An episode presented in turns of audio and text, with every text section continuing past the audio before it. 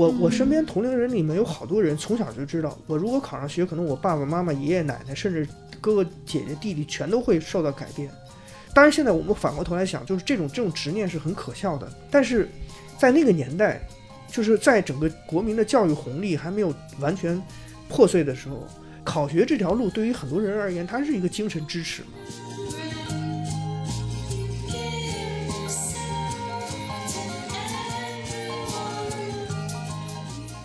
山东人喜欢说一句话，就我们是孔孟之乡嘛，然后尊师重道，然后重视教育啊。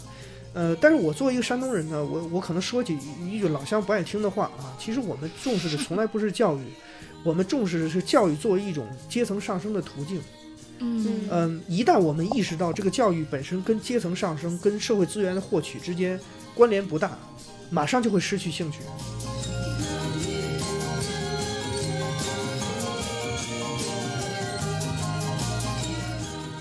这个城乡二元对立就造成了，就乡村整体上而言，它是一个资源分配啊，或者各个方面弱势的地位。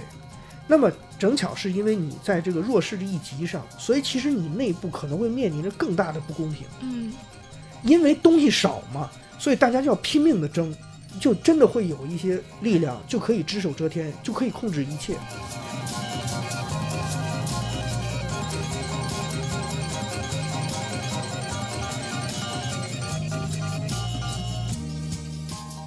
各位听众朋友，大家好，欢迎收听新一期的随机波动，我是傅视野，我是张之琪。那今天呢，我们非常荣幸请到了呃我们的一位朋友，然后他是人类学博士，也是一位大学教师袁长庚老师。袁老师，要不要跟大家打个招呼？哎，各位朋友，大家好，我是袁长庚，很高兴在这儿跟家大家探讨一些问题。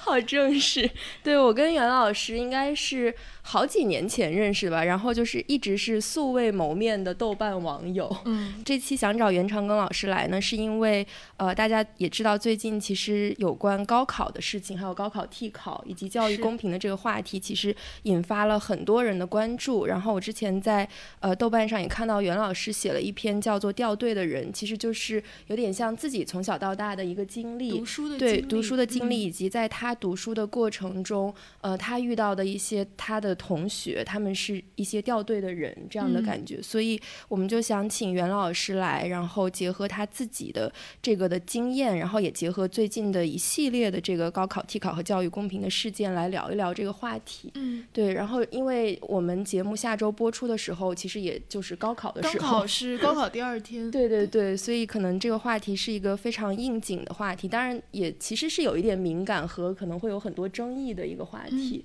对，那我觉得我们可以先给大家讲一下，就是最近这一些讨论的由头吧。其实首先是这个一个叫陈春秀的女生，然后她也是袁老师的老乡。对，因为我记得袁老师在豆瓣上面一开始写那个文章，就说他看到他的这个老乡的这个经历，然后就想到了他身边的很多人。嗯，对，志奇可以可以先给大家讲一下这个事情大概是怎么样？嗯，大概就是说，他其实是二零零四年参加高考，然后嗯他其实是报了三个志愿，然后最后是被第三个志愿就是这个山东理工大学录取了，但他事实上他并没有收到这个录取通知书，所以他就开始找了工作，然后。辗转做了很多工作，但都是一些比较底层的零工啊这种。然后等到去年的时候，他就参加了成人高考，然后考了这个曲阜师范大学的这个小学教育的专业。那就是因为他这又一次参加了高考，所以说他才发现了自己的身份其实是被冒名顶替了。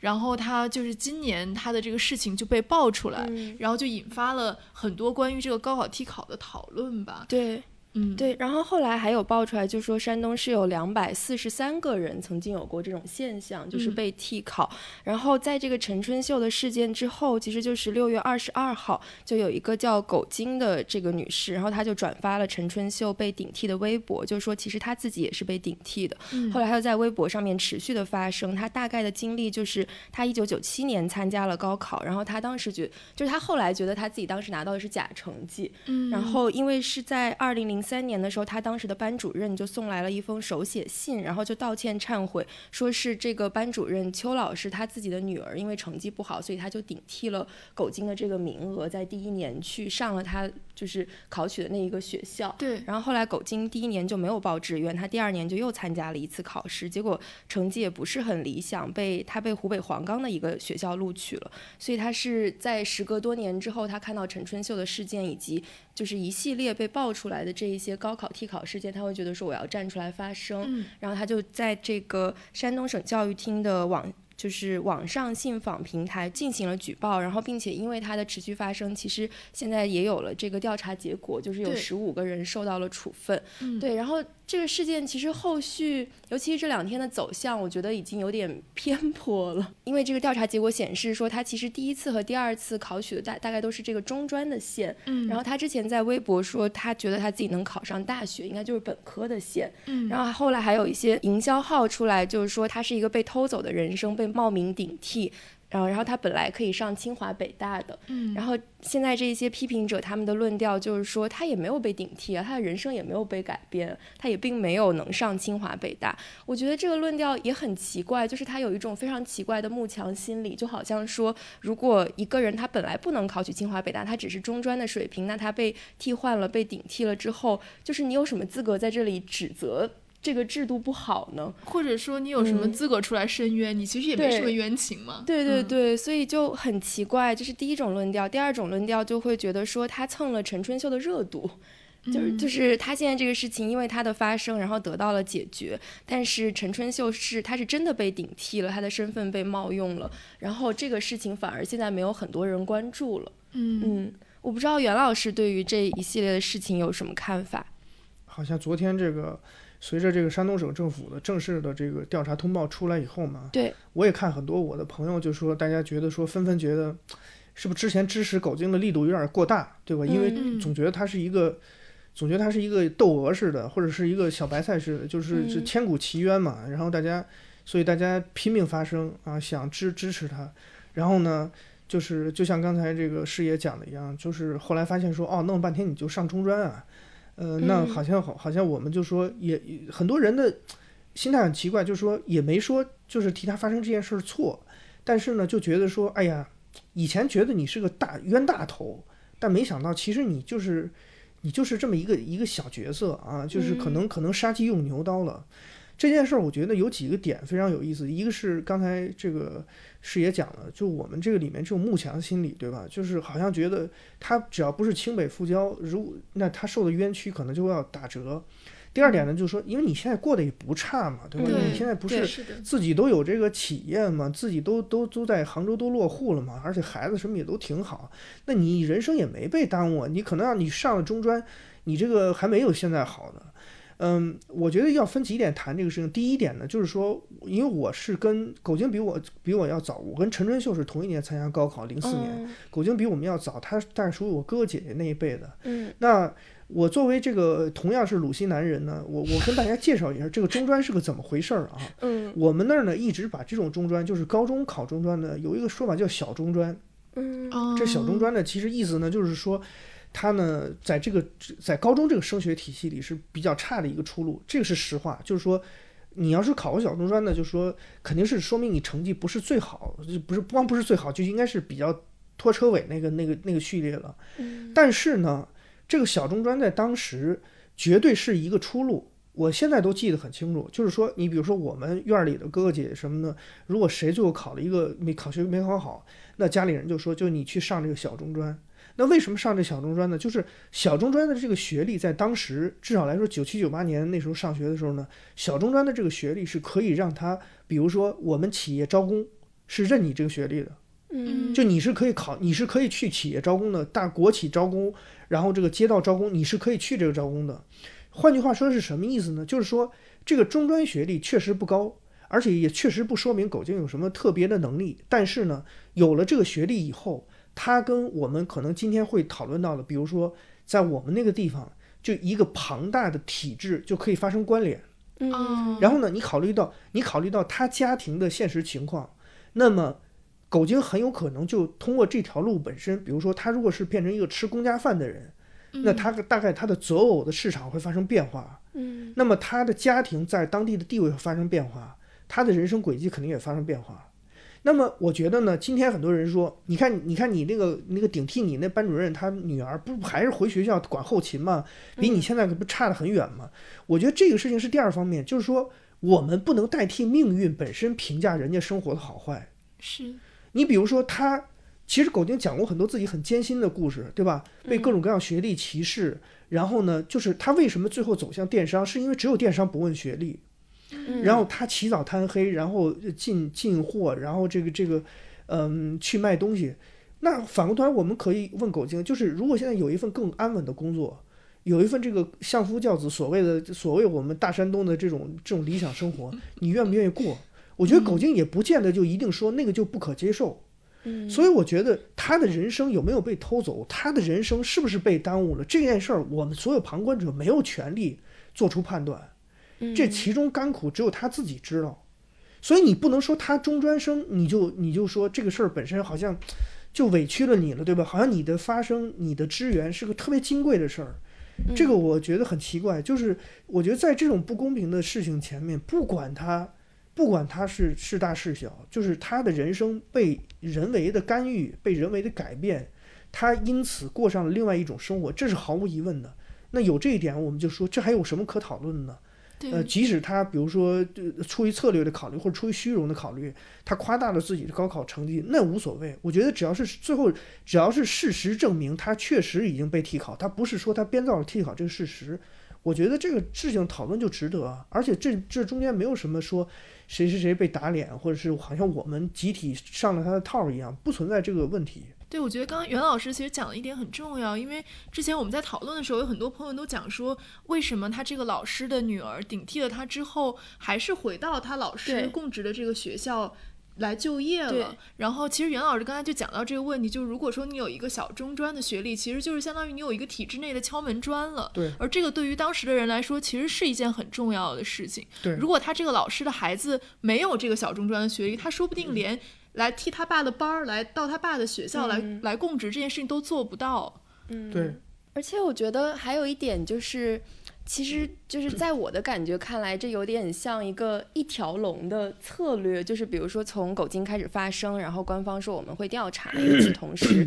呃，媒体是收到了禁令的，就是大家是不可以报道这件事情，你需要统一口径，等待官方的消息。然后像昨天这个官方消息公布了之后，然后就会有很多人过来指责狗精，然后我我会在微博上说，你们为什么不去指责这个老师，不去指责这个权力之恶？他们就说，那这个权力之恶已经得到处罚了呀，这个老师已经得到处分了，那在这个情况。下我们为什么不能指责狗精呢？所以我觉得它好像是一个连就是连贯的逻辑，然后就导致说呃媒体被晋升了，然后呃官方有一个盖棺论定的这个情况，然后大众的这个情绪被引导了，最后受害的其实就是发声的这个人嘛。嗯，我觉得就是。每次到这种情况的时候，大家都会说你不要苛求一个完美的受害者。嗯，但其实事实上是在这样一个舆论环境当中，没有人可以是一个完美的受害者。是的，就是因为他只有自己站出来为自己发声，就是媒体在这这这中间是没有任何渠道可以去介入的。嗯，他既没有办法报道这个事情，也没有办法去实地的调查，弄清楚他到底是怎么被替考的。所以说，对于大众来说，就是他在。官方发声之前，他唯一的信息来源是这个受害者本人，但这个受害者本人，他他一定得到的是一个片面的事实，就是他看到的一定是个片面他不可能看到全貌。他如果看到全貌，他还至于被冒名顶替吗？嗯，就是。而且他一定是带有情绪，他肯定是他的陈述肯定是有主观色彩的。那这个时候大众接受的完全是他这边的信息。如果你完全采信了他的信息的话，那你后面再看那个官方的盖棺定论，你怎么着都会觉得他这人在撒谎，或者说他陈述的并不是事实的全貌。我觉得这个是你没有办法避免的事情，因为你只有两种选择嘛，要不然你就是相信他这个个体，要不然你就是相信一个权威的真相。在这个情况下，怎么会有一个完美的受害者？没有人可以做到是完美的。对，然后刚就是我们在开头也提到说，在豆瓣上，袁老师也写了一篇，就是呃，从陈春秀这个事件有感而发，写了一篇掉队的人嘛。就袁老师能不能给我们大概讲一下，就是在山东这个教育情况到底是什么样的？比如说从呃初中升到高中，或者说高中考取大学，这个难度还有这压力啊，竞争程度具体是怎么样的？因为陈春秀的这个故事爆出来在先嘛，就是他嗯他是早早先爆出来的。其实呢，这个新闻出来以后，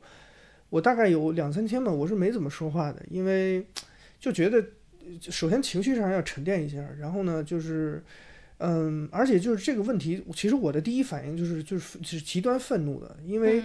这个中间很我很奇怪，也不是不知道是因为为什么，可能因为年纪大了，确实有些时候呢，会对一些新闻产生一些很奇怪的这个联想和共情。举个简单例子，比如说我看李文亮医生的那个故事的时候，其实我第一点注意到的是，他好像八六年生人，嗯就大概跟我也是前后前后的算是同龄人，然后呢从小地方考到这个的好的大学。然后呢，我看陈春秀呢，我第一第一眼注意的也是，他是零四年高考，跟我是同一年高考。那这是什么概念呢？就是因为我觉得以中国的以我们成长这个轨迹，以中国的一些情况来看的话，就是你是同龄人的话，大概你会分享一些，不见得分享相同的经历，因为你五湖四海嘛，大家的经历是不一样的。但是呢，你很有可能会分享一些共同的情感结构，会分享一些共同的情绪。那这个情绪呢，是支撑着你走到今天，过上今天的生活的一个很重要的一个基础。那我我看陈春秀的这个故事的时候呢，其实呢，理论上讲是比狗精的这个看狗精这个故事的时候，这个情感震荡是要更强烈的，因为狗精它出现在舆论场域里面，就是一个他自己可以完整的、独立的发声嘛，而且他有很强的这种就是权利意识。但陈春秀那个就是一个好像肯定更弱势，而且他今天就是没有像狗精一样过上所谓的更美好的生活，然后。考那么考学这件事情，其实在我那个年代，对于山东的孩子而言意味着什么啊、比如说刚才这个我介绍的是所谓这个中专学历的问题，那很多人呢可能会认为说，对吧？你就考上个中专，你还有什么了不起的？但是话又说回来呢，反过来说，我也可以这样说一个问题，就是他只有这个中专，他只有这个中专，你拿掉这个中专，其实拿掉他的一切。是，比如说，如果你抢一个人，他家里有有十万块钱，你抢到两千块钱，哎，无所谓，他也有可能吐口痰骂骂声娘，就说今天倒霉了。如果一个人手里只有二百块钱，你把这二百块钱全都抢过来了，那你说哪一个伤害更大？这是一个这是一个毫无疑问的事情，这不是因为好像表面上一些数字或者一些符号就能够掩盖的。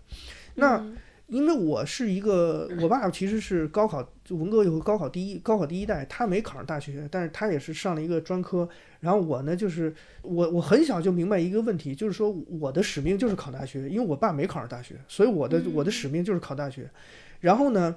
你很早就明白一个道理，就是，呃，虽然说都是孩子，在那个年代呢，你肯定不会有社会分析的角度去明白说啊，你的人生上升的轨迹有哪些。但是呢，你很小就懵懵懂懂的知道，就说只要只有你成绩好这一条路，可以避免你的家庭少付出很多代价，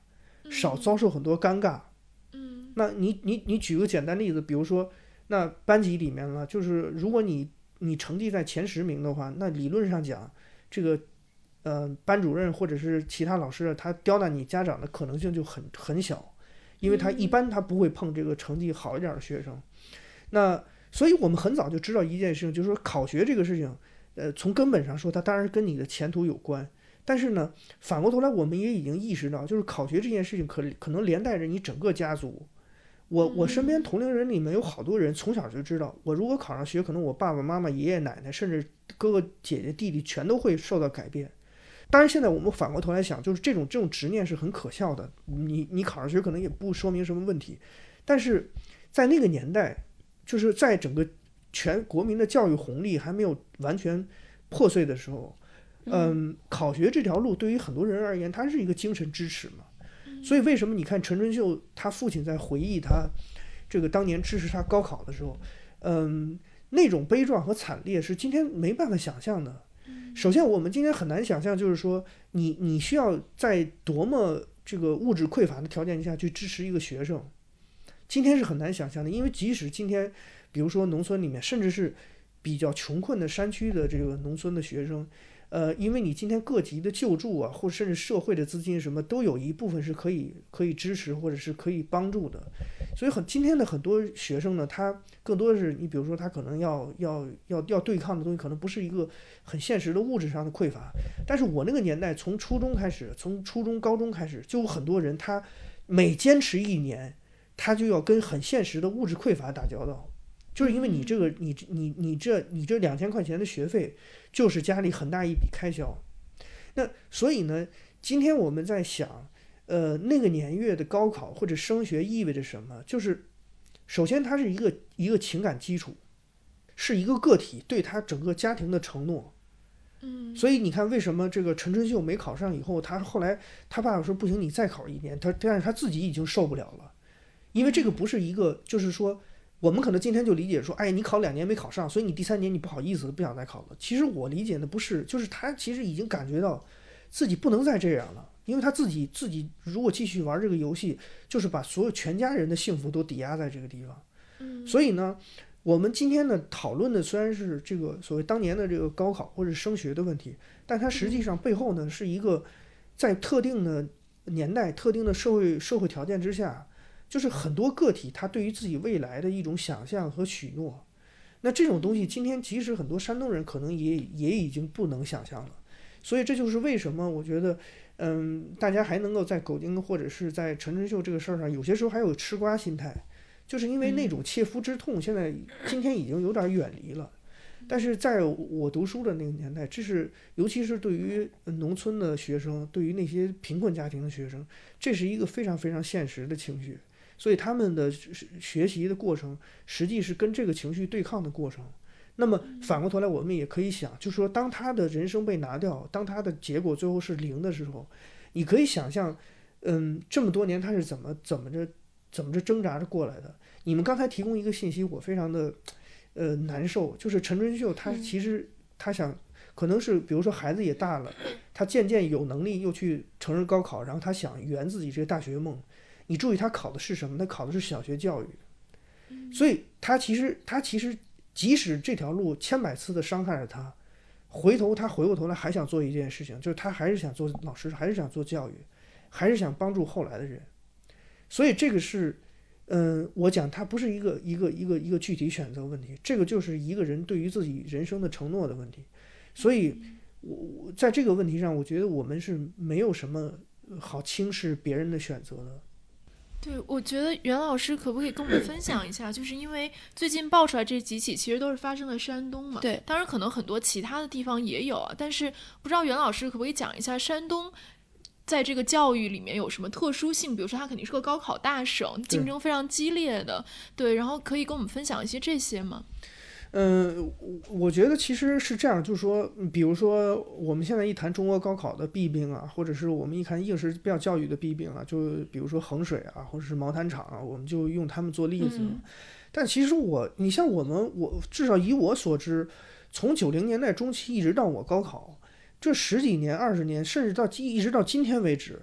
呃，山东的学生一直是在这个模式里生活的。嗯，就我们可能没有这么夸张，比如说喊口号啊，或者是就是每天军事化这种，我们没有这种，但是。我从上初中开始就一直过的是这种生活。我从上初中开始就是一个月休一次，呃，早晨起来七点十分上晨读，然后住校生一直要弄到晚上十点十点多十点四十回去以后，给你半个小时时间洗脸刷牙，然后熄灯号，然后上床睡觉，一直都是这样的这样的这样的日子。在山东呢，就它有有有几个东西叠加在一起。刚才知琪说了，就是可能。这种重视教育，或者是这种重视升学，不是山东一个地方的问题，这在中国很有普遍性。那山东呢，可能有一点，嗯，稍微特殊，就是第一呢，它第一是高考压力特别大，就升学压力特别大。第二点呢，就是我刚才讲的，就是，嗯，很多人把它跟家族的命运、跟家庭的命运联系起来，就是所有人其实让你读书，其实是有投资的心态的。即使你的父母再爱你、再关心你，他其实是有投资的心态的。而且很多孩子很早就意识到这一点，就是我上学是希望帮助家庭摆脱困境的。那么这个摆脱困境为什么要对家庭做这个承诺呢？这就是某种意义上讲，不是山东文化的特性，但是在山东特别明显，就是山东是一个家文化，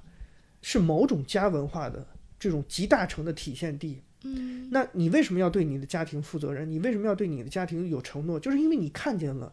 呃，家庭是一个最基本的社会竞争的单位。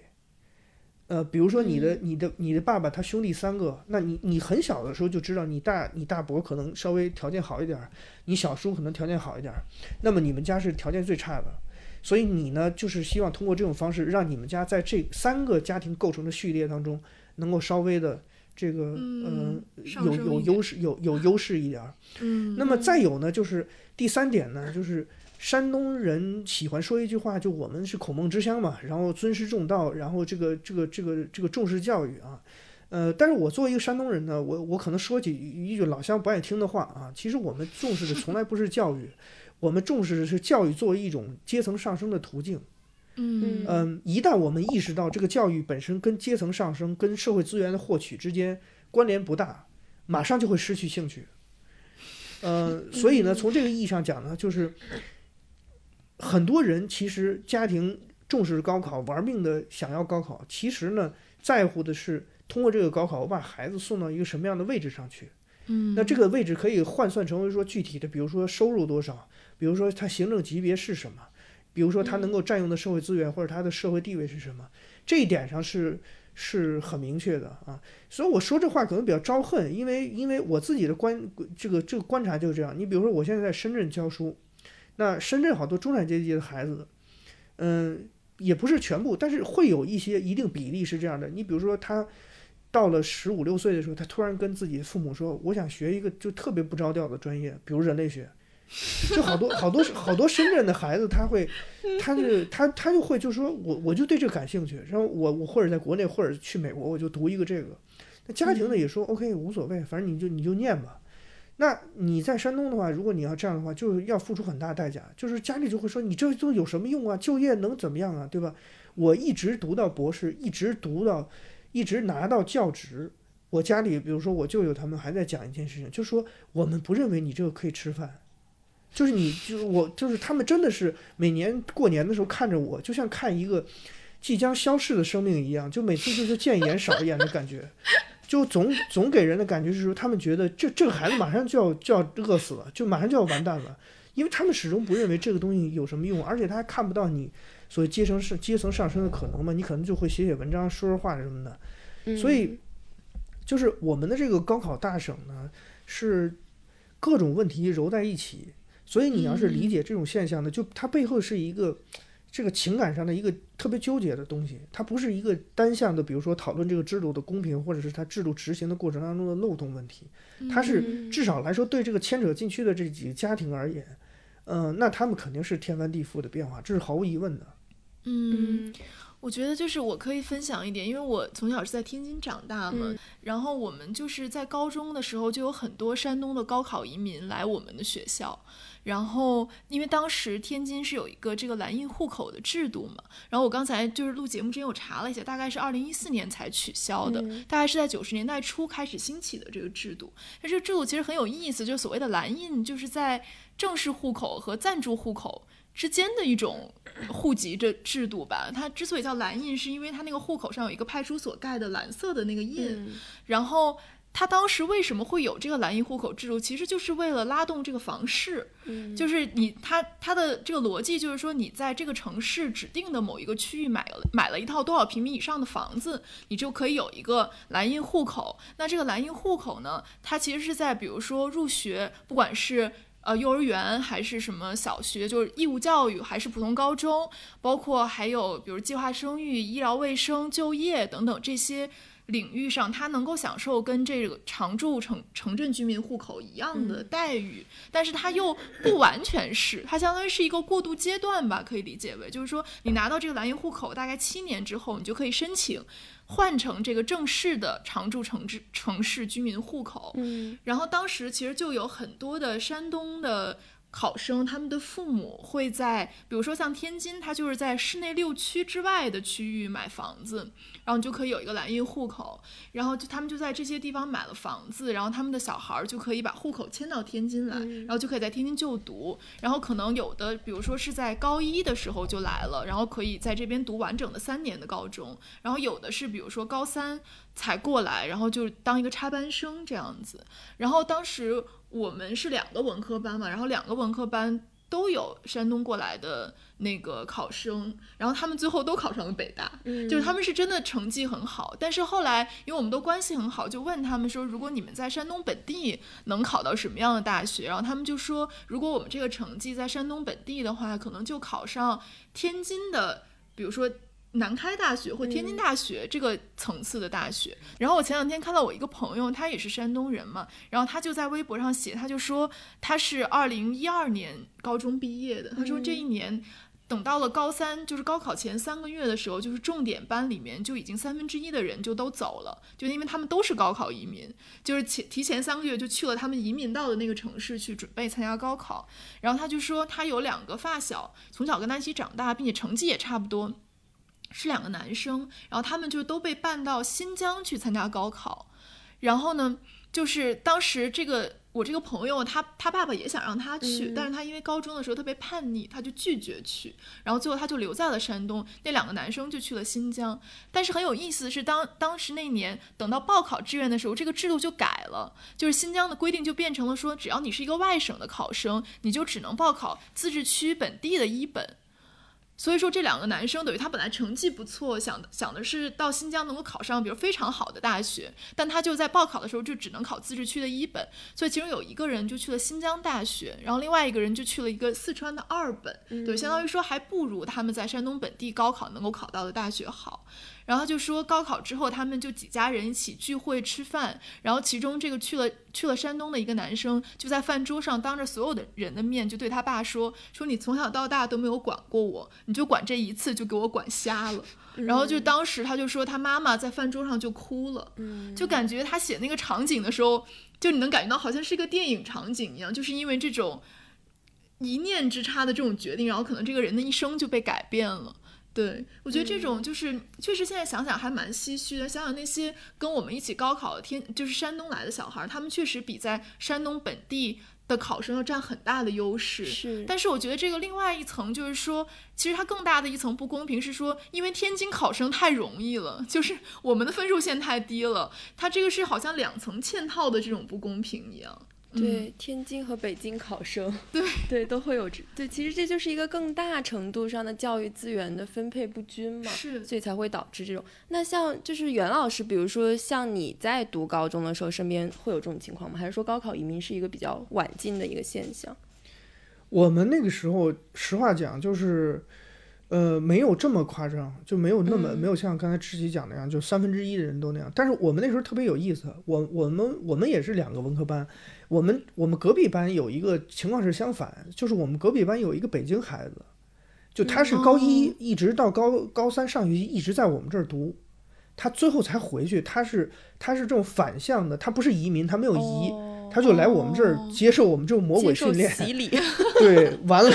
完了之后呢，再回到北京去哦。参加高考。然后呢，我嗯。们的那个时候呢，就是说，嗯、我我觉得这个大概也也是跟跟跟跟过去的这些年的变化有关系，因为我参加高考还是有点早，零四年嘛，那个时候的像刚才知琪讲的，像这种以这种以房入户这种东西，可能在全国的范围之内还不是特别的明显。是然后包括呢，比如说这个家长啊，可以工作随迁啊，或者说用各种各样的方式，这种这种来做，可能还不是特别明显。所以我那会儿呢，我身边的具体例子里面，高考移民没有那么没有那么多，但是呢，就是但是那个年代也已经就像知奇讲的一样，就已经有很多人开始动这个心思了。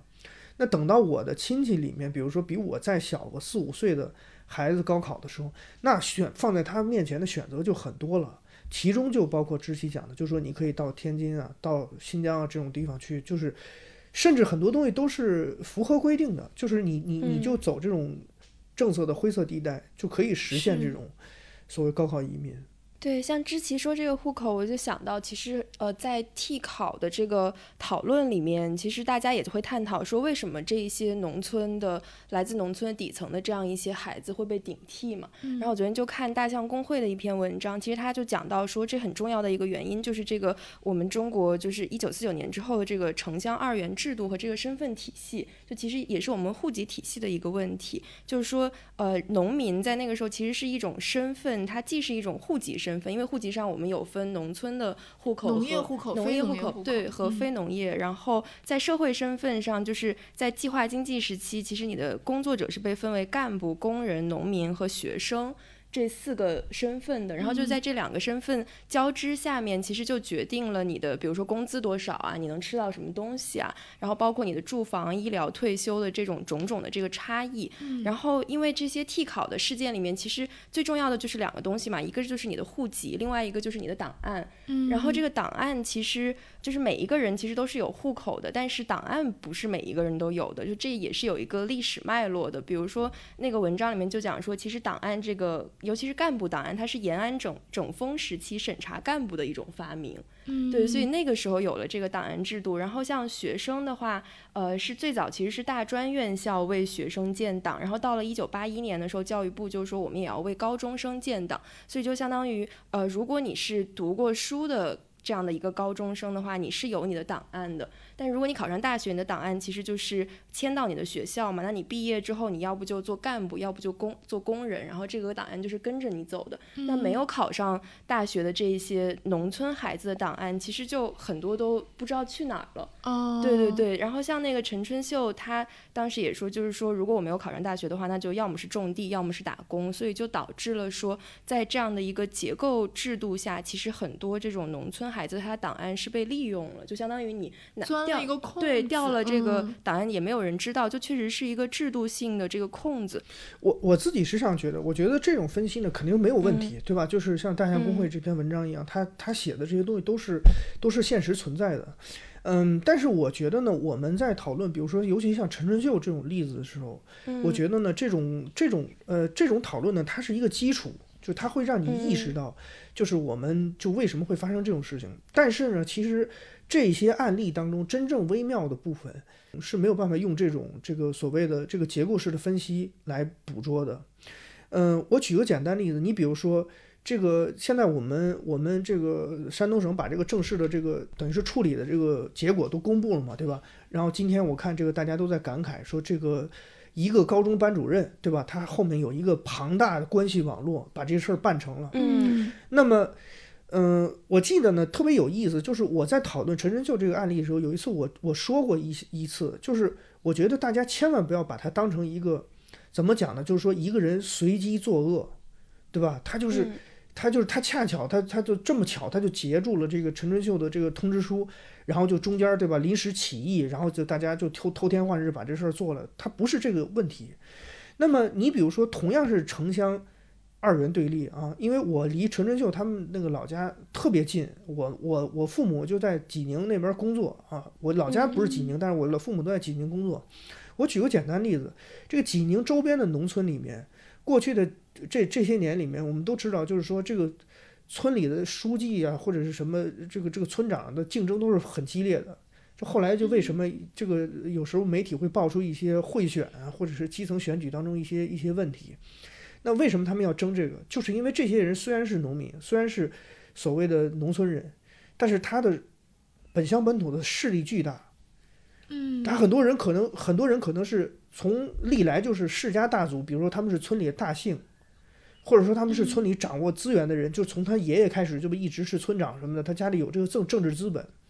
然后呢，所以你如果是只在农村人这个身份上讨论这个问题，他会说明一个最基本的。一个一个原因，但它不是问题的全部。那么陈春秀呢？她不光是农村人，她不光是女性，她是一个弱势农村家庭的女性。嗯。然后这个里面呢，就有一个事情就非常有意思，就是凡是这种事情，就就我们现在可以想一下，如果不管是陈春秀这个案例也好，还是狗精这个案例也好，如果不是当事人早就熟知这个网络的运作模式。他是不可能等到这个高考下分数才开始临时临时起义，才开始经营这么大一个网络，这是不可能的。所以这个网络早就存在，而且陈真秀也罢，狗精也罢，是不是他们当事人这个运作模式里面唯一的或者是第一个受害人？我们现在都不敢讲这个话，因为其他事情还没有没有被彻底的清查出来。那么，所以呢，这个里面就要谈另外一个问题，就是这些表面上看上去。就是弱势的农村人或者是女性之类的，他们之所以会被这件事情本身圈定，都是因为当事人对于乡村这个生活里面某家某户的情况知根知底。嗯他之所以锁定你陈春秀，他就知道你们家第一，你们家弱势；第二，你们家没有这个没有这个能力，也没有这个心思来闹这个事情。就是说句难听话，就即使是几十年以后，你们发现了，如果不是这件事儿本身闹到媒体上这么大动静，可能也就不了了之了。是所以呢，其实他们是农村群体当中，因为我觉得呢，不能笼统的只讨论一个整体的农村，嗯，就农村内部实际上是有着更加令人唏嘘，是有的时候是令人绝望的这种分化制度。这就是为什么我觉得，其实那天这个陈之秀这个案例让我感觉到难受的一点呢，就在于说，呃，因为记者有，我记得有一个视频的视频的媒体啊，去采访了他的家人啊，包括到他的家里面实地去看了一下。问题就在于说，你看到现在为止，他们几乎还是家徒四壁。嗯嗯那么所以说呢，你反过头去想，如果二十年前陈春秀的命运没有这样被决定，咱们就说句说句难听话，比如说他就出了一个中学老师，出了一个小学老师，就像我刚才讲的那样，他可能他在婚姻市场上面对的可以挑选的对象就完全变化了。嗯就比如说，他就有可能结交一个条件稍微好一点的亲家，嗯，然后呢，他们家就不用老是沉淀在这个乡村生活的最底层。嗯所以呢，就是他还不是一个简简单单的讲说城乡二元对立的问题。这城乡二元对立就造成了，就乡村整体上而言，它是一个资源分配啊，或者各个方面弱势的地位。那么整整巧是因为你在这个弱势的一级上，所以其实你内部可能会面临着更大的不公平。嗯。因为东西少嘛，所以大家就要拼命的争，所以大家就就真的会有一些力量就可以只手遮天，就可以控制一切，所以它其实就可以摆布另外一一些人的命运，所以它其实不光是一个在城乡结构上的挑选，就这些运作这个事情的人本身，对于陈春秀也罢，苟金也罢，他们各自背后的家庭和他们在乡村内部所处的这个结构性的位置太熟悉了。嗯所以他们所有这些人，我有一个不恰当的比喻，就是说，就像是，呃，比如说发生在中小学当中的性侵犯的事件，嗯嗯，其实有很多时候，这个这个施害者是经过严密的盘算的，是他选择这个受害人是有着充分的理由的，他不是随机作恶。所以从这个意义上讲，我们更要理解一点，就是今天我们讨论这个乡村本身，单独的讨论城乡二元，只是把大的结构描画出来。嗯那真正在城乡二元之下需要关注的是说，在这个弱势一级里面，它出现了一些更令人绝望的事情。这些事情本身源于城乡二元对立，但是呢，城乡二元对立本身造成了那个弱势一级内部的，比如说他的社会生活的不健全，他的监管法治的更加落后，所以就使得它好像变成了一更容易滋生罪恶、滋生伤害的一个温床。所以其实在在这两个案例之上，这一点都是非常明明显的。是，我觉得总的来说，它其实就像是一种熟人作案对嘛。然后他是包括狗精这个也是，因为他是班主任的嗯女儿顶替了他，相当于班主任他肯定熟知他班上 所有学生的这个情况，然后他从中对对对，选择了一个他觉得最好下手的这样一个受害者嘛。嗯，我觉得还有一个问题就是，其实，在看这些新闻的时候，我们也都在想这个问题，就是说它是不是是一个前信息化时代的产物？嗯就包括他讲的一些作案手段，比如说伪造一份这个档案包括他就改名字啊什么的这些，就是不知道袁老师觉得说，在在今天我们这种。高度信息化的这种时代，嗯就是像大数据啊，然后所有东西都是要有实名绑定的身份啊、指纹啊、这个面部识别啊。在这种情况下，是不是这种冒名顶替的情况就是可以被杜绝掉了？嗯，怎么讲呢？我我先说一个事情嘛，我觉得啊，不是说因为没有电子管理，所以你才发生这件事情，就它还是一个，还是一个有意识的钻空子。那么这种有意思的钻空子呢，就是说，可能它会随着你，比如说管理手段、管理治理技术的增强，嗯，因为这个这个这个作恶的成本的上升，所以你可能这种事情会越来越少。但是不代表呢，就是它背后的驱动力，或者说它背后所结成的这种，对吧？这种庞大的这种网络已已经彻底失效了。那么再一个呢，我觉得今天有一个问题是什么呢？就是，嗯，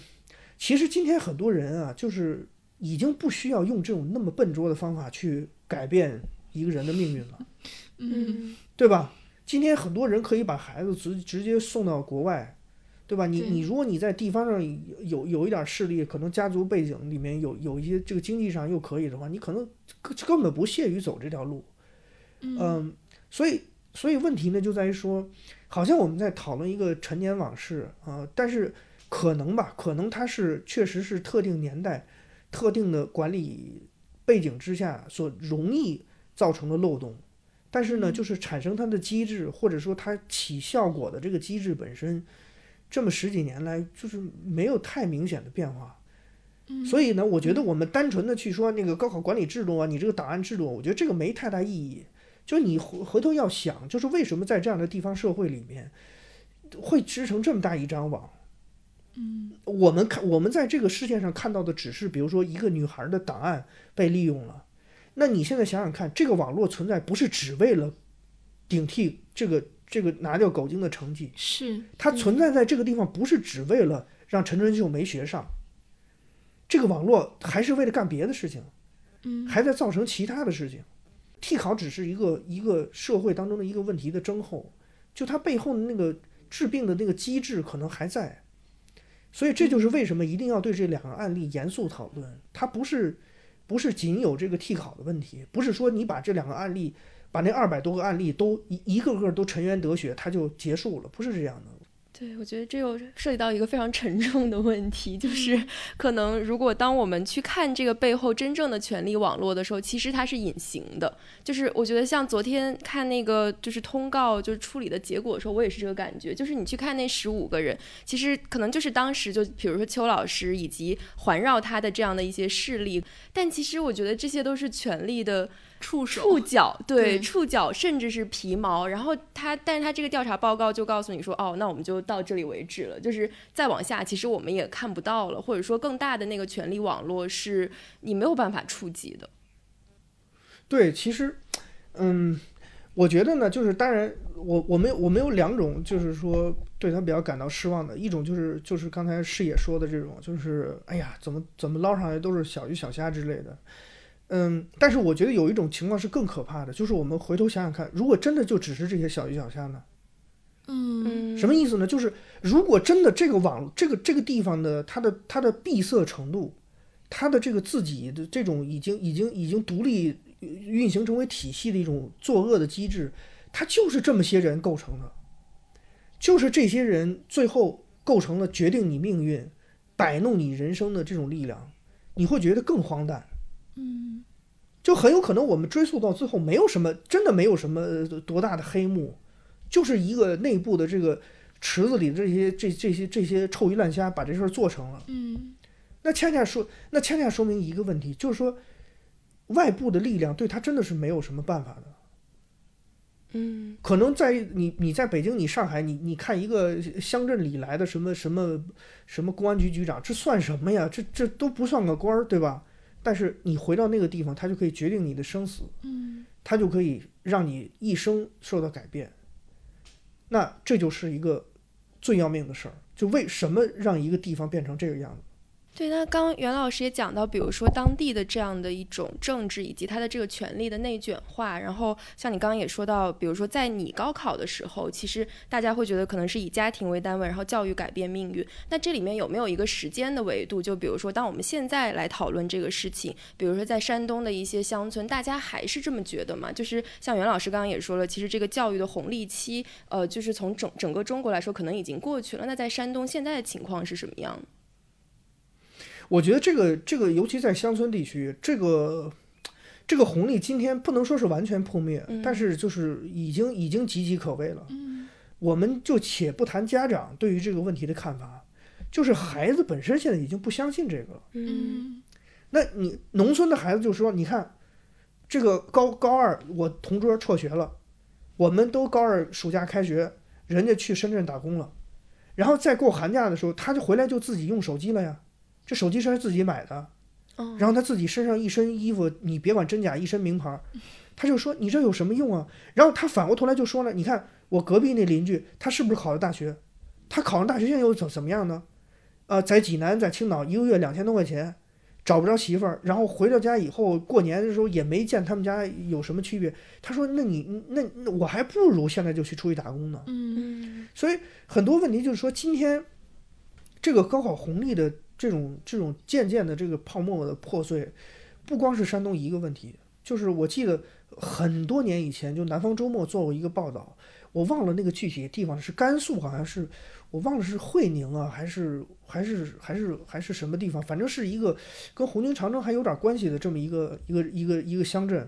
那个乡镇从八十年代以后就号称是教授教授乡，哦呃，就是因为他特别重视高考，然后呢，他北大清华的教授都培养出来十几个，啊、这个乡远近闻名，就大家都知道这儿的学生、呃、喜欢考考学，然后愿意走这条路，就连这个学校，呃，连这个乡镇在大概我记得一二年、一零年左右的时候，就是这个辍学率开始节节攀升，嗯嗯就老百姓已经现在已经不相信这条路了。今天我们就是很多人还在想象说这个是这个是所谓的中国的这个阶层流动的最后一道保障，但这个东西可能老百姓自己都不相信了，这可能是我们自己这些城市中产阶级自己想象出来的一个可能性。对，其实，在对于狗精的事件的论述里面，大家也会有一种这个感觉。我们嗯在开头其实也聊到了嘛，就是有人就说啊，你看狗精现在其实你赶上了这样的一个好的风潮，就是电商的这一个风口嘛。对，然后你即便你没有在这个教育体制里面，其实你是靠自己的这个奋斗闯出了一片天。然后相对来讲，那个邱小慧就是邱老师的女儿，她是以学历为敲门砖，又回到了她父亲所在的这样的一个学校工作，就形成了这样一个权力闭环。但是我们从结果上来看，其实呃就会有一种像市场经济让权力让渡于机会的这种感觉。然后狗精他其实是抓住了这个风潮，抓住了这这个机会，改写了他的人生。那袁老师会怎么看这种叙事呢？我觉得呢，这样就是说，我们不能拿一个偶然性的东西聊聊事情。嗯这个这个是一个一个一个呃公共讨论的一个，我觉得是一个常识，就是你不能拿一个偶然性的东西呃进行进行讨论。就举个简单例子，比如说现在这个好多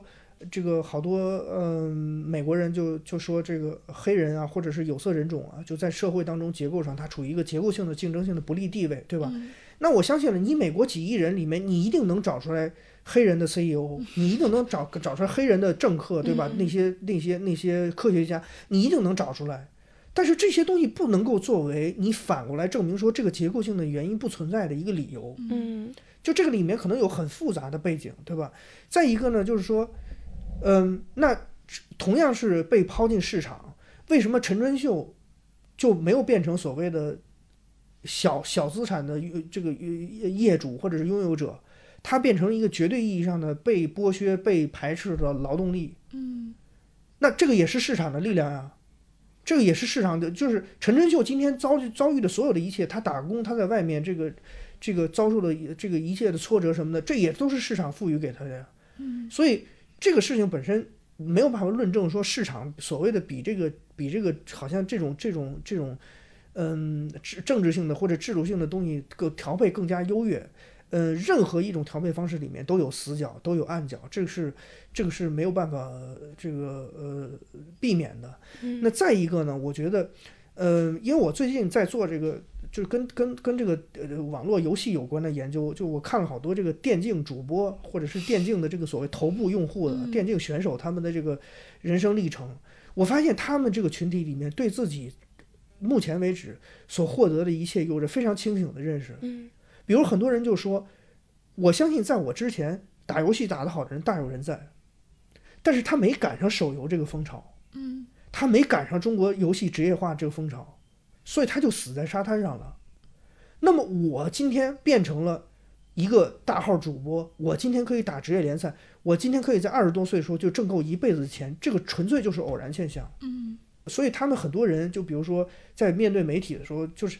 经常有些网友嘛，就问他：“哎呀，你看，你看我玩的也挺好，我能不能去走职业？”他们反倒很清醒的，就是说，你要知道走职业本身的风险在哪儿。嗯所以狗精是个太特殊的案例了，我们不能拿他自己的个人这个东西反过来去论证说某些结构性的问题的合理性是是存在的，对吧？而且还是那句话，就说我们今天对顶替他名字的这个人人生究竟得到了什么，我们都不知道啊，嗯对吧？我们举个简单例子，你光知道他在学校管后勤，你知道那后勤都有什么吗？你知道他，你你知道你知道他跟你知道他后勤，你知道他跟谁结了婚了吗？嗯嗯，你知道他这个后勤本身，他是不是因为子弟，他他的孩子上学什么就获得一些获得一些照顾，这些东西你都不知道，你怎么就能够简单说？你看他就是个管后勤的，你在这儿卖电商都已经开始给三十多个人开工资了，你还过得不好吗？就这种比较本身是特别没有意义的。嗯如果你就止于此，对吧？你就那你就变成一个唐传奇故事了嘛，对吧？一个人被偷了生命以后，结果活得更好，那你就改成戏文，大家天天过年的时候唱唱，就他挺好，最后一个 happy ending 不挺好吗？但问题是，这个社会讨论不能这样，不能简单的就把它认定为是一个什么好什么坏的问题。嗯，我觉得刚才就是袁老师讲的这个里面，我觉得有两点，就是一个就是说。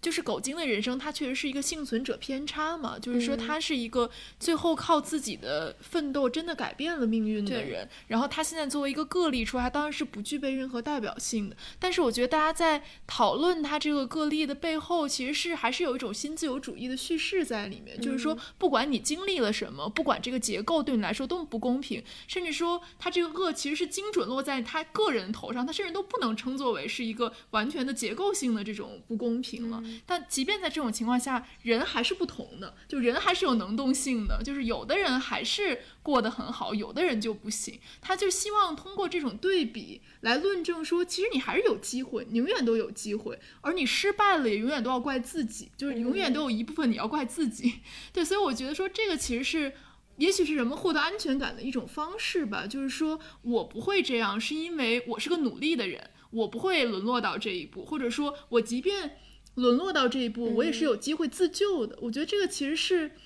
就是其实他们面临的是一种非常令人绝望的境地。就无论说他最后他现在 end up 在一个什么样的位置上，他被顶替了他的人生，这其实都是一种极端无望的境地。但人们不希望想象自己也可能会陷落于这样一种非常就极端无望的境地，所以他会有一些。我觉得有一些自我安慰和自我说服的这样一种逻辑在里面。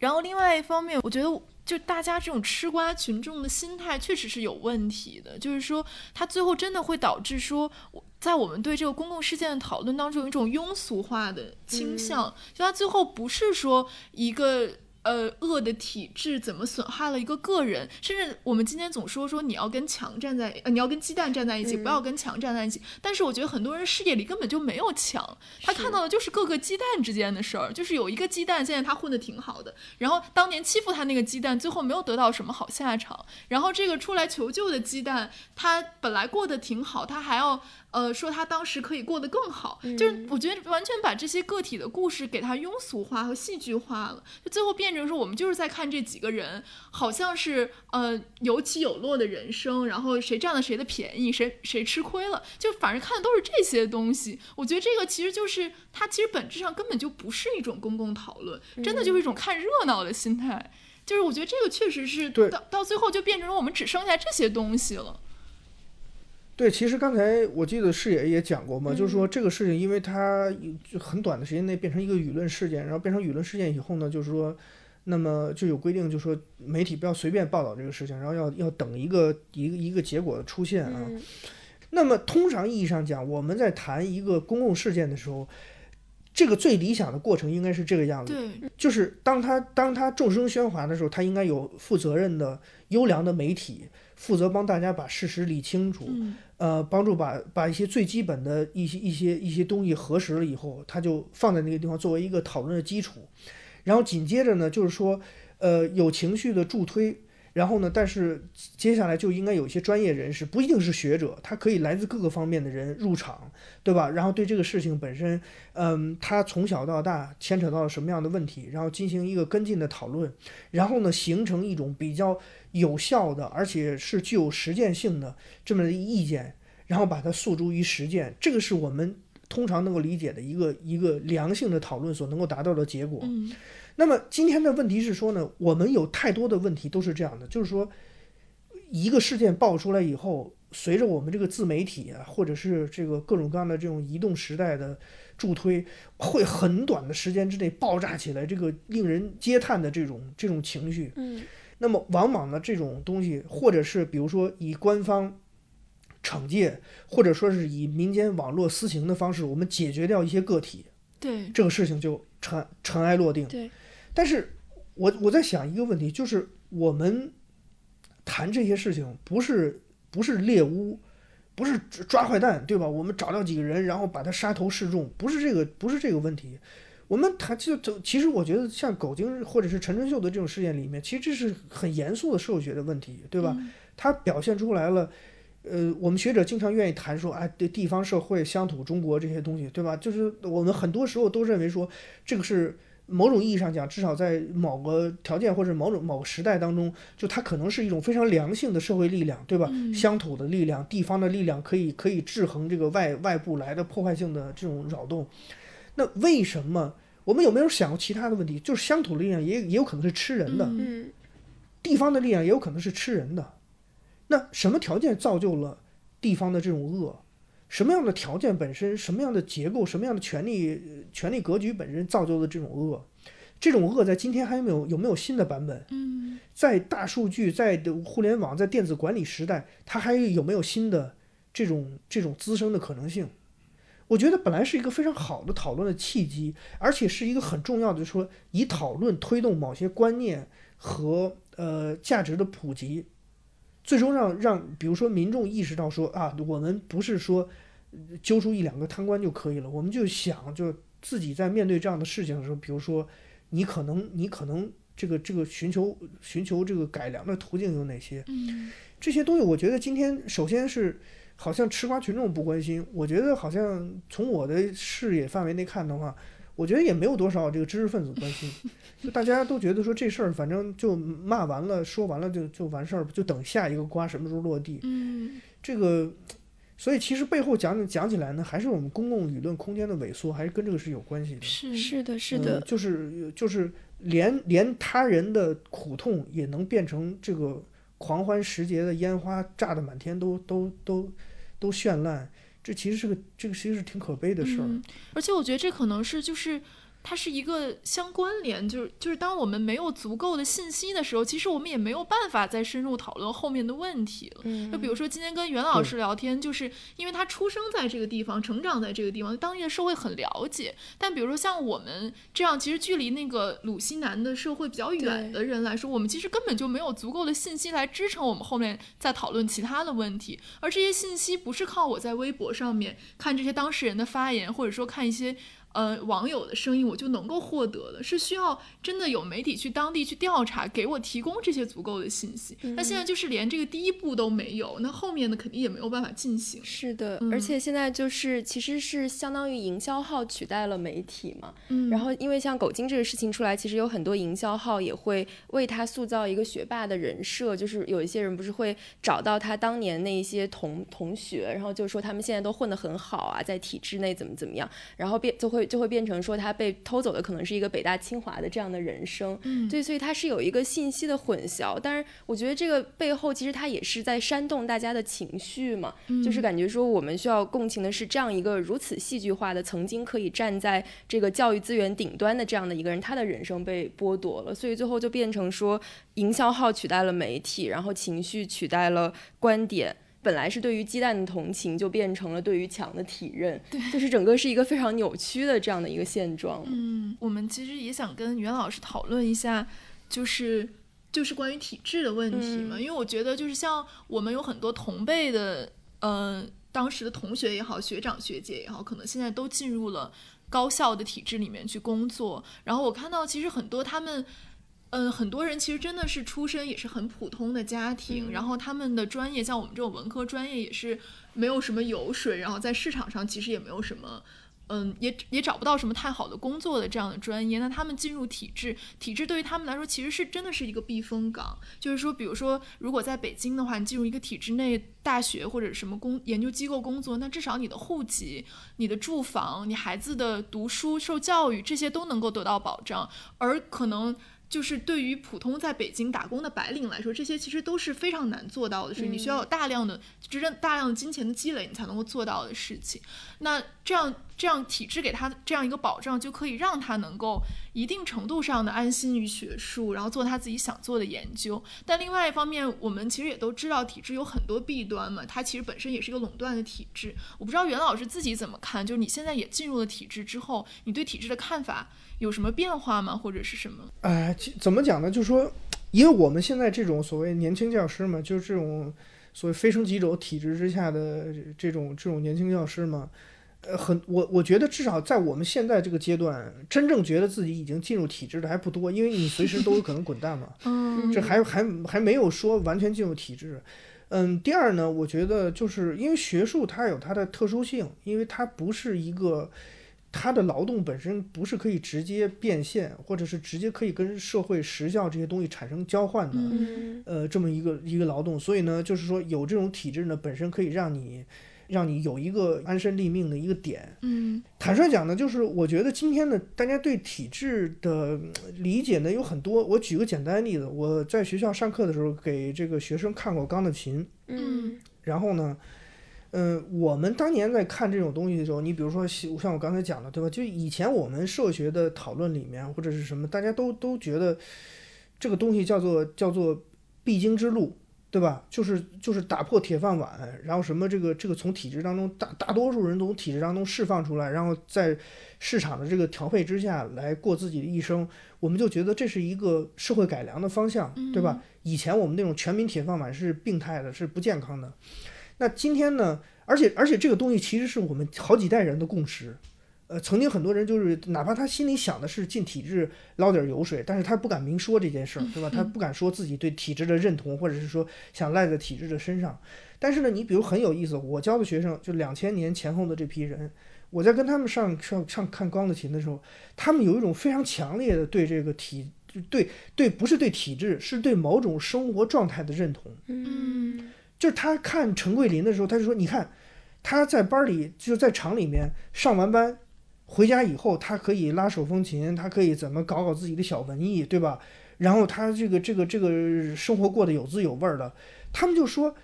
我不愿意去搬砖啊，我不愿意去这个这个这个这个挣那个挣那个刀尖舔血的钱啊，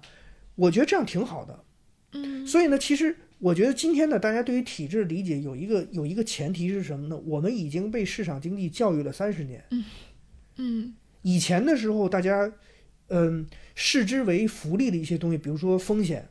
对吧？高风险高回报，比如说你能者多劳，比如说你的生活有创造性，有各种各样的这种这种惊喜在里面，在今天这个都不见得是红利了。嗯因为很多人已经切肤的感觉到这个东西给人带来的负担，是，而且很多我的学生他们就在想一个问题，他们就说我二十岁的时候，在外面这种这种这种玩命没有问题，但是我三十岁以后呢，四十岁以后呢，我还过这样的生活吗？嗯所以呢，其实呢，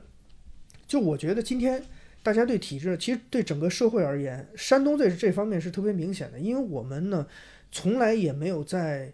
意识上彻底的抛弃过体制。它可能跟刚才我讲这还不一样，就其他地方，你比如说南方，它可能是曾经有一段时间，它很激进的打破体制，就大家都逃离体制。但是现在呢，就陆陆续续有些人开始觉得体制也可以接受，可以回去。嗯，那么但是今天的体制已经发生变化，就是体制里面的很多东西，以前的体制，当我们包括到今天为止，有有些时候把它当做一个社会问题讨论的体制呢，我们往往给它一些假设是，比如说它相对垄断资源啊，然后它相对低效啊，它相对这个大锅饭、啊、一碗水端平，对吧？大家进去之后福利啊各方面，但是今天其实很多人，尤其是年轻的这个世代，你进入体制以后，其实体制对你的对你的考核、对你的这个这个要求，跟社会也没什么区别。它唯一的区别就是它可能回报回报更少，就是你钱更少，然后或者是那个所谓的保障好像也没有那么多。嗯所以今天呢，就是我们在面对这个问题的时候呢，很奇怪，就是我相信今天很多这个参与这个事情的讨论的人呢，呃，不管是支持体制也罢，或者是这个这个这个这个批评体制也罢，就很多其实也没有考虑到，就体制和社会和民众生活之间的关系也在发生变化。嗯所以呢，我觉得体制呃今天呢，呃，它跟它跟我们想象的很多东西一样，就它也发生了某种意义上讲，我们姑且把它称之为进化。嗯，就是它今天已经跟我们想象的那种垄断性的庞然大物，对吧？可以把你庇护其中，然后让你让你可以让你可以跟权力之间发生直接的关联，跟这个想象之间已经出现了松动，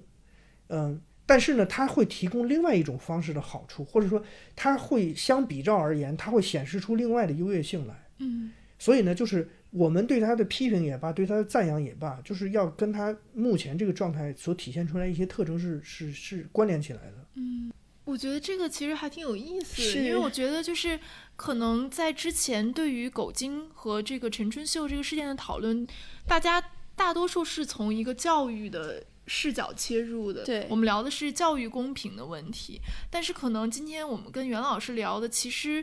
呃，从两个方面其实拓宽了这个讨论，一个就是说我们聊到说真正的乡土社会里面，它到底是怎么运作的，嗯。然后这个运作在某种程度上怎么是怎么加害于一个更弱势的个体的，然后另外一方面，我觉得其实体制也是一个很有意思的话题，就包括前一段时间我看到一个媒体报道，就是说看这个北大清华的毕业生的就业走向啊，就是比如说像华为、像阿里或者腾讯这种大厂，它可能某种程度上也构成了今天的一种国企，它一种新的国企的这样一种形态吧，就是说也是一个。相对稳定的工作，然后是一级一级这样上升的，然后你可能达到某一个级别，你就有这个级别所承诺的工资和股权。那可能对于今天的年轻人来说，这可能也是一种所谓最好的工作，就是曾经我们想，曾经那个年代可能进入国企的那样的工作。就是昨天我们也在聊说，可能在比如说我跟视野大学毕业的时候，还完全没有这种。情况就是我们还是大家都是一把一把毕业生都撒进了市场，然后这个他们可能去从事不同的工作，然后可能高回报的工作反而是比如说金融业、银行这种工作，那可能剩下的人我们都是真的是散布在各行各业，但现在可能这种确实年轻人跟体制的关系发生了很大的变化。是的，嗯。是的，而且我觉得现在年轻人可能对于风险的感知也发生了很大的变化，嗯。或者说像刚袁老师讲的那种，可能是改革开放三就这三十年的过程中，可能曾经大家觉得说我要去呃冒险，就高风险高回报嘛，然后现在就包括像什么零零后小孩，他会觉得说我有一份安稳的工作反而是好的，嗯。那我觉得就是袁老师，因为你也一直接触学生嘛，就是比较年轻这一些，呃，就是你会有没有一些观察，比如说是什么造成了这样的一些变化呢？就在你跟他们接触的过程中，我觉我觉得其实这个东西呢很好理解，就像刚才咱们讲这个高考红利的这种这种破灭是一样的，对吧？因为它其实不是一个不是一个关键性的变化，嗯它其实就是事实沉积之后对人的影响。嗯你你举个简单例子，比如说你时光倒回到不管是你们大学毕业还是我大学毕业那个时候，因为那个时候你你像我零八年大学毕业嘛，那个时候奥运前后正好是中国这个大家借着奥运的这个这个声势，对吧？所给人的感觉就是说这个社会马上就像一个一个巨大的一一一一轮红日喷薄，马上就要就要就要浮现一样。那个时候其实大家对于明天什么是理想职业，什么是理想的行业，其实没有任何概念，尤其是像我们这种文科，他选选择的路子其实乱七八糟的，就有人干这个，有人干那个。嗯那么，但是呢，你总体上有一种感觉，就是说，如果说这个时候有一个单位招了你，对吧？然后拍拍你的肩膀说：“哎，小付啊，好好干啊，这个十年以后你会过上好日子。”你其实不太会怀疑这个事情，因为那个时候没有一个人见过十年以后是什么样子。嗯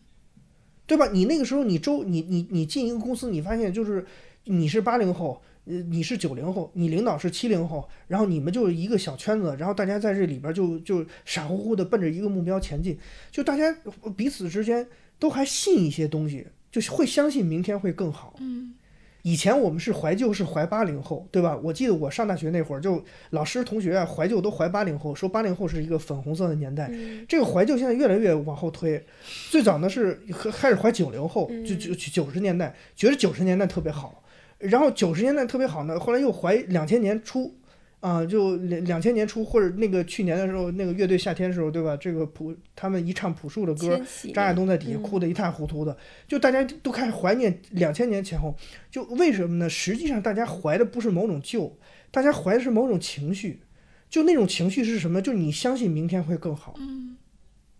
就这些东西，实际上它是会，它是会创造你，就你无知者无畏嘛。当你不什么都不知道，你对前路没有具体的判断，你只有一种就是说，只要我做这个事情，它就会越来越好，然后我相信我个人生活也会变得越来越好的时候，就是相对而言，你会，你你你好像你好像各方面你你会更有勇气一些，或者你愿更愿意尝试一些多元化的生存方式。那么今天的孩子他已经很明确了，对吧？你说。你说你要是这这这个找工作，你进一个小单位、一个小公司，进一个创业的这种小公司，你怎么跟 BAT 比呢？你怎么跟华为、中兴比呢？嗯，这个已经不是一个你想象的问题了，就它它白纸黑字就摆在这个地方，你能看得见。我我可以给你们举一个现实的例子，去年我的学生里面有一个小孩，他是计算机系的，去年上我的课，他其实拿到很好 offer，他马上要毕业。他拿了很好实习的 offer，而且人家很明确的告诉他说，就是你在这儿的这三个月的表现已经打动了我们。就是你如果毕业这边一拿到毕业证，我们马上就给你转正，你马上就可以进来，而且是从跟同龄人相比的话，会比较从一个比较高的 level 开始做起。但是他那天晚上回来以后，他就跟我讲，他说老师我特别恐慌。我说你都已经有这么好的 offer，你恐慌什么？他说我发现我们这部门没有三十岁以上的人，嗯，就是你不知道他们去哪儿了，嗯。就是好像所有人都都在二十九岁、二十八岁这永生了一样，然后就好像过一夜，这只只要你只要你三十岁，蛋糕蜡烛吹完了以后，你就从这个世界上消失了。嗯，所以他就会想一个问题，他就说，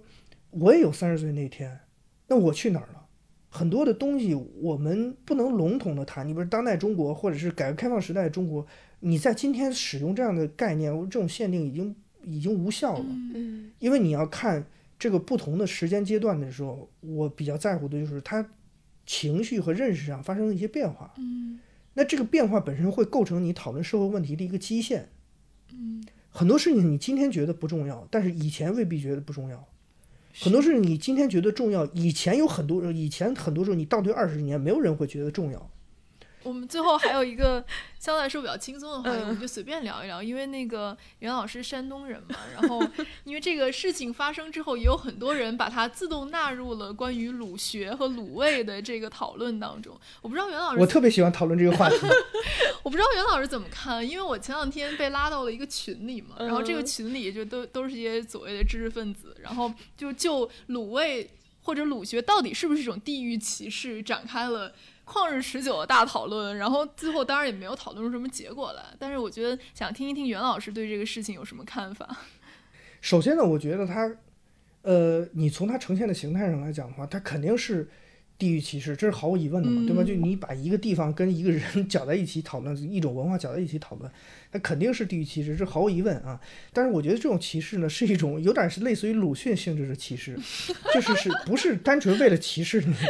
不是为了单纯歧视你，是哀其不幸，怒其不争，是吧？还是希望你尽早的脱离苦海，所以大家才歧视你。这是我觉得呢，定一个基本的调子。它跟之前那些歧视，你比如说对其他一些地方的人的歧视呢，有有区别。就它不光是一个。单纯的一种呃矮化或者一种指责或者谩骂，就这里面呢，其实还有，因为大家不要忘了，就你比如说以前我们也歧视过四川人，歧视过这个这个安徽人，歧视过这个河南人，歧视过东北人，对吧？那种歧视呢，很多时候是发自于其他地方的人，就是是一个地缘身份碰撞之后的结果，就是我是其他地方人，我遇到你们这些人，我歧视你们。这个鲁姓讨论比较奇怪，就是鲁姓讨论的主力是山东人，没错，是很多，尤其是尤其是很多高知山东人，就是他们其实是鲁学和鲁姓批判当中的这个主力，嗯，所以我才说它是一种哀其不幸，怒其不争式的讨论。那么反过头来讲呢，我觉得呢，这种对于山东的呃地域歧视，就轮也应该轮到我们了。嗯，为什么？为什么这么说呢？就是它其实不是一个。孤立不是一个个案，它其实是对整个中国北方一种漫长的有序的歧视的一个最新的表现，就是排队终于排到山东了。呃，那你想看，我们之前歧视过很多地方，对吧？这个这个这这些地方都已经不用细数了，而且大家对他们的这种刻板印象到今天为止都没有都没有这个彻底清除。那我觉得呢，对于山东的这种批评呢，它里面有一个特殊性在，就是因为山东跟其他的北方的地方不一样。就是我们呢是属于，呃，在一些文化和问题之上是共享的。你比如说山东人跟东北人，其实很多认识是一致的。呃嗯，对于体制，对于这种象征性的身份，对于这种所谓的人际关系、面子、人情这些东西理解，其实两个地方是一致的。但是呢，你比如说你要歧视东北的话，你就可以歧视的特别彻底，因为你已经衰落了，对吧？你的社会都已经快，你你都已经解体了，所以我可以把你打倒在地，踏上千百只脚，你就没有反击的余地。那么，但是山东一直是个个例，为什么呢？他分享这些东西，但他并没有走向衰落。嗯至少他，比如说你从 GDP 的表现来看的话，它常年仅次于南方这几个比较大的地方，嗯它 GDP 一直不低的，所以说它的社会并没有解体，它的嗯、文化并没有衰落，他自己的个人个体的这种地域认同本身并没有衰减。嗯所以呢，山东人，你你如果你理一下的话，就是当其他地方的人开始轮番有序的歧视中国北方的各个地方的人的时候，山东人一直是例外状态。就是我们会说，哎呀，那个地方人都是骗子，啊，这个地方人都懒，这个地方人都都都好面子。那说到山东的时候，说，哎，你们人民风淳朴，喜欢喝酒，对吧？我们就就是到山东的时候，大家会以前会留一些会留一些这个善意的成分，嗯但是呢，我觉得这一波讨论，大家已经意识到一个问题了，就是说，山东的这种发展本身跟它的这个文化是扭在一起的。嗯就是从某种意义上讲，比如说它的地方社会解体的程度没有那么快，它不像是比如说一些中部成分，你去看那个乡村都已经完全空心化了，可能山东一直没有走到这么极端。那么为什么没有走到这种极端呢？可能跟它的比如说亲亲属关系啊，跟他的人情文化啊，跟他的城乡之间的这种互相的，还还保留那种非常密切的互动啊，跟这个是有关系的。嗯，那么，所以呢，这种东西呢没有解体，造就了他今天所取得的一些成就。但是大家反过头来也意识到了一点，就是说，你用这种模式走到的发展，差不多已经到头了。嗯这就是为什么这一轮这个所谓的鲁学批判里面，就山东人其实是站出来的，嗯是因为尤其是像我们这些，就是好像已经离开山东，或者是通过上学啊或者其他方式，就是说这个社会阶层有有所提升的人呢，回过头来看这些问题，都会觉得说，如果这层壳不打破的话，就是山东就也就到此为止了。嗯呃，而且相反呢，我们会有一个判断，就是说，它会随着，因为你别忘了，就是整个这个过程里面呢，其实是一个社会总体势能的上升，对吧？就是你你你你做的还不错，是因为这个这个社会整整整体上还在还在这个发展的发展的过程当中，但是现在有一个问题，就是说你可能对外借力的那个空间越来越小，嗯。那如果你再没有一个自己的反思的话，那个是很要命的。嗯，而且呢，就是因为这些离开山东的人，这些已经在其他地方生活过的人，他嗯适应了那种生活方式之后，他回到山东以后，你会发现每次逢年过节回老家，都是一场灵魂拷问，全是三观碰撞。就大家今天面对的问题都一样，而且今天大家都意识到这个问题，就是你再不改正，这个地方就没什么希望可言。嗯呃，这个话当然说的比较重，但是我觉得呢，就是你看前几天好像淄博嘛还是潍坊的一个书记嘛，就跑到广东这边做了一番调研，回去之后内部有一个讲话，就还媒体登出来，就说他的原话是说我们跟人家都不处不处在同一个时代。我我在豆瓣上曾经说过一句话，就是山东如果没有自己的新文化运动的话，就就就永远不可能摆脱现在这种局面，而且你会实际上是会越来越弱势的。从现在的这个表现上看，就能看得出来，就你实际上是会越来越弱势的。嗯，所以呢，我觉得这一轮其实作为一个山东人，我很欢迎这种对鲁学的批判和讨论，对吧？我觉得其实大多数人呢也没有太大的恶意了，就是说，因为你我举个简单例子，我觉得我举个简单例子，这一次鲁学讨论里面没有人在拿吃大葱说事儿了吧？对吧？因为很简单嘛，就是说别人不再诉诸于一个身体性的这种攻击了，嗯就是很多时候其实可能话说的戏谑一点儿，但是有些问题是你你你身上存在的。当然呢，我也我也希望就大家意识到，就是那些问题不止于存存在于山东没，错，只是山东呢，山东做了一个中国某种负面文化的例外状态，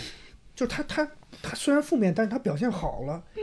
这个就是你你特别招恨的地方，对吧？你你你确实你在这方面讲也应该自我反思一下，我觉得这没什么问题。嗯。嗯对，我觉得确实，即便不是山东人在谈论鲁学的时候，其实真的也是没有那种非常明显的恶意。对就是相比于对其他地方的地域歧视来说，我会觉得他有一种很有趣的心态，因为当时鲁学就有一句很有名的话嘛，叫“在山东认识中国”嘛，就是说，就我觉得他其实就是想说，山东的很多现象其实确实是普遍存在于中国各个地方只是说在这个地方更典型一点。而你不可以避免的是说，我们对这种东西是有一种认同感的，嗯而这种认同感是很难剔除出去的。对，你你比如说为什么呢？你比如说你现在去中国很多地方，你比如像人情社会这种东西，其实大家呢，你说它是是不是完全从社会生活里剔除了？不见得，还有，还在。嗯但是呢，很多地方呢，他不会把这个东西明着出来讲，对，对吧？就大家都知道这东西不光彩嘛，就是你走后门啊，然后讲面子拉关系，就大家不愿意这样这样聊。但是呢，你发现没有？就山东人到哪儿，他特别正面讲这个事儿，就说：“哎呀，你你这你这个事儿，你要在我们那儿都不是事儿，我认识那个谁谁谁，我全给你解决了。”就是山东大哥，山东大哥就是两瓶啤酒、四个烤串下去，全这个状态。就是你放心，这都不是事儿，这我们都认识谁谁，你信不信？我现在就给你打电话。就他老有这种东西，它是一种特别反现代性的生活方式。对，嗯确实呃是。，你你像你像年轻人呢，我相信很多人都有这种这种意识，就是说，如果能够借助一下这个关系网络的力量的话，很多人也是愿意走这一步的。嗯，但是呢，我觉得呢，就是大多数人呢，他会有一个程度上的控制。就你比如讲，哎，我特别重要的事儿，你比如说我家里真是，呃，有有遇到事儿了，或者是我我现在真的是遇到一个很大的困难，或者公司遇到事儿了，他会找人之类的。这个呢，大家还能理解，或者说他大概还是一个处于能够接受的范围之内。但是你知道吗？在山东，就他已经变成一个人的条件反射，就是大事儿、小事儿，就是你。我举个简单例子，比如说前几天我们学校要求就是说，因为规范档案管理，就大家最好呢，你都把自己的这个档案呢，从各个地方都集中到学校，就大家呢统一建档。那我的这个档案呢，就是我去香港之前是放回老家了，然后我就跟我爸打个电话，我就说呢，那个老家的人人才市场呢，他他专门有一个窗口干这个事情。我说呢，你哪天呢回去之后呢，你嗯帮我问一下，就是人家首先帮我查一下现在放在哪儿，然后呢，第二呢就是说你就说问一下这个调档的过程是什么样的啊？其实这个事情我自己都做过，我自己在那儿做调查的时候我都做过，就是你很简单，你过去就是就像咱们到银行办个存取款一样，很简单，就人家专门有这个对这个对对这方面的业务。但是呢，我而且我跟我爸反复解释，我说这个事情很简单，你只需要人到那儿之后问一下就可以，其他什么都不需要你做。呃，我爸给我答应的好好的，就说你放心，你放心，我我就给你办这事儿。我爸放下电话，第一件事儿是打电话找了我一个哥哥，我这个哥哥认识交通局的一个同事，交通局同事他媳妇儿在科技局，科技局这个媳妇儿的同这个媳妇儿的前同事调到了人力资源市场，所以呢，他我这个哥哥的朋友的媳妇儿的前同事帮我打了一个电话。确认说，第一有这么个人，第二呢，只要说你怎么怎么样就可以调这个档。然后我爸特别兴奋，就这这个电话首先是打出去，然后后来这电话又打出来，两个小时之后，我爸给我回电话，特别兴奋说这事儿搞定了啊，这我已经问清楚了，怎么怎么样，而且跟我炫耀说我是先找了你这个哥，这个哥他的同朋友的媳妇儿，然后媳妇儿的朋前同事，前同事给你确定的，所以你知道吗？就是。这个东西特别反现代性，就你如果人人都用这种方式生活的话，就咱们这个生活就最后苦不堪言。那那你还要什么制度啊？那你还要什么这个各种各方面的这个规规矩流程啊？最后大家全都这样，你会发现你找任何一个山东人，你跟他聊，他身边都有这种故事。而且你别忘了，就这一圈下来，所有人都欠账，嗯，就等于就等于说你生活在一个永恒的债务状态里面，就是你老想啊，就是说我儿子那个事儿是前几天人家打听的，那回头过几天人家打回来这电话，你接不接啊？这事儿你办不办啊？其实你你跟山东人聊天的时候，你说他对于家乡啊也没有什么切肤之痛，或者是也没有多大的说深仇大恨，但是就每次回去一遇到这种事儿就非常讨厌，就是就是他会让你觉得说你在外面所习得的一整套这种东西，回家之后都无效效。所以呢，其实我觉得呢，就是为什么这些事情会频繁的爆发在山东，而且会这个大家会引起大家讨论。嗯，我觉得也跟我们从某种意义上讲，我们社会发展到一定阶段是有关系的。前面的四十年，我们是要拼命的实现原始积累，要生产力啊、财富啊，先先先把东西先码在那儿，对吧？至于观念上的、价值上的事儿，咱们可以暂时搁置争议，对吧？互相尊重。那我觉得呢，现在眼前的问题就是说，我们跟山东人之间的这个矛盾，其实是很有代表性的。就它变成了是你社会发展到今天之后，你这个问题已经没法忽视了，嗯你没办法绕着它走了，它就要进进入到一个价值观的讨论，一个一个这个未关于未来发展观念的讨论。所以这个时候呢，我觉得山东被挑出来呢，也不是说别人就是说把你当成一个当成一个负面的什么吊打一顿啊，就是你要想一下你自己是不是真的有这些问题。我总归想呢，就是说这个问题要解决以后，可能也是也是全中国的某些思想上的疙瘩可能就解开了吧，就大概我觉得是这个样子。就听完之后，觉得鲁学是一门非常有希望的学 是一门未来的显学。希望更多的人来关注和研究。而且我刚才听袁老师讲，就是说，就是北方省份轮流就是遭遇歧视，我就有一种非常迫切的感觉。我觉得下一个就轮到天津了，肯定是。不，因为因为主要是这样，因为京津呢，因为首先是它它体量上没那么大，嗯再一个呢，大家已经默已经默认它是一个权力造就的飞地嘛，就是因为你有特殊性，嗯所以真的我不我不是夸张，你看淮河以北，差不多已经被就是歧视一圈了。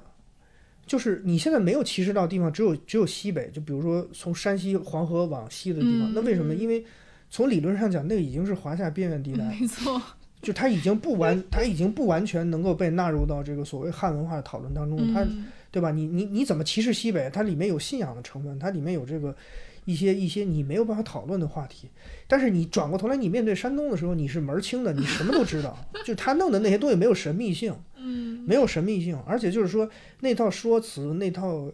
呃话术的使用，那个就是你太常见的东西，嗯而且你解构它，你你嘲讽它是可以没有任何心理负担的。嗯所以从这个意义上讲，其实它就是，甚至我说的夸张一点，就是它就是我们每一个人跟自己过去的思想当中的某些片段的一种挣扎或者是对垒嘛。就是你今天破除掉它，其实是就是为给给给自己一个说法。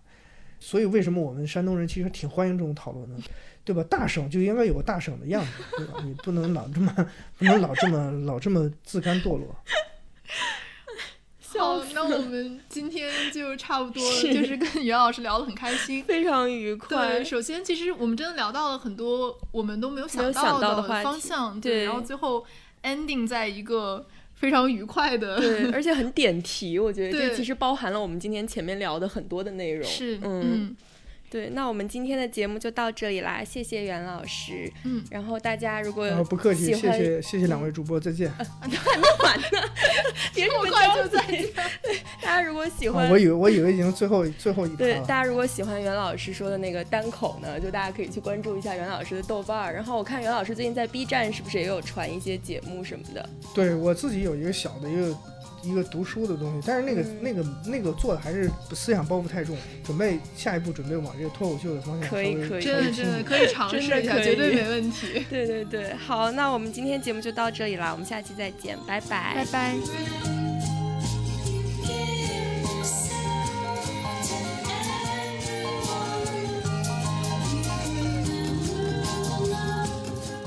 感谢大家收听，你可以在微信和微博搜索“随机波动 （Stochastic Volatility）” 关注我们，也可以关注官网三 w dot s t o v o l dot club，还可以在苹果播客、Spotify、Pocket Cast 等泛用型客户端收听我们的节目。如果你喜欢我们的节目，别忘了在苹果播客给我们五星好评，也可以通过公众号推送的二维码给我们打赏。我们下期再见。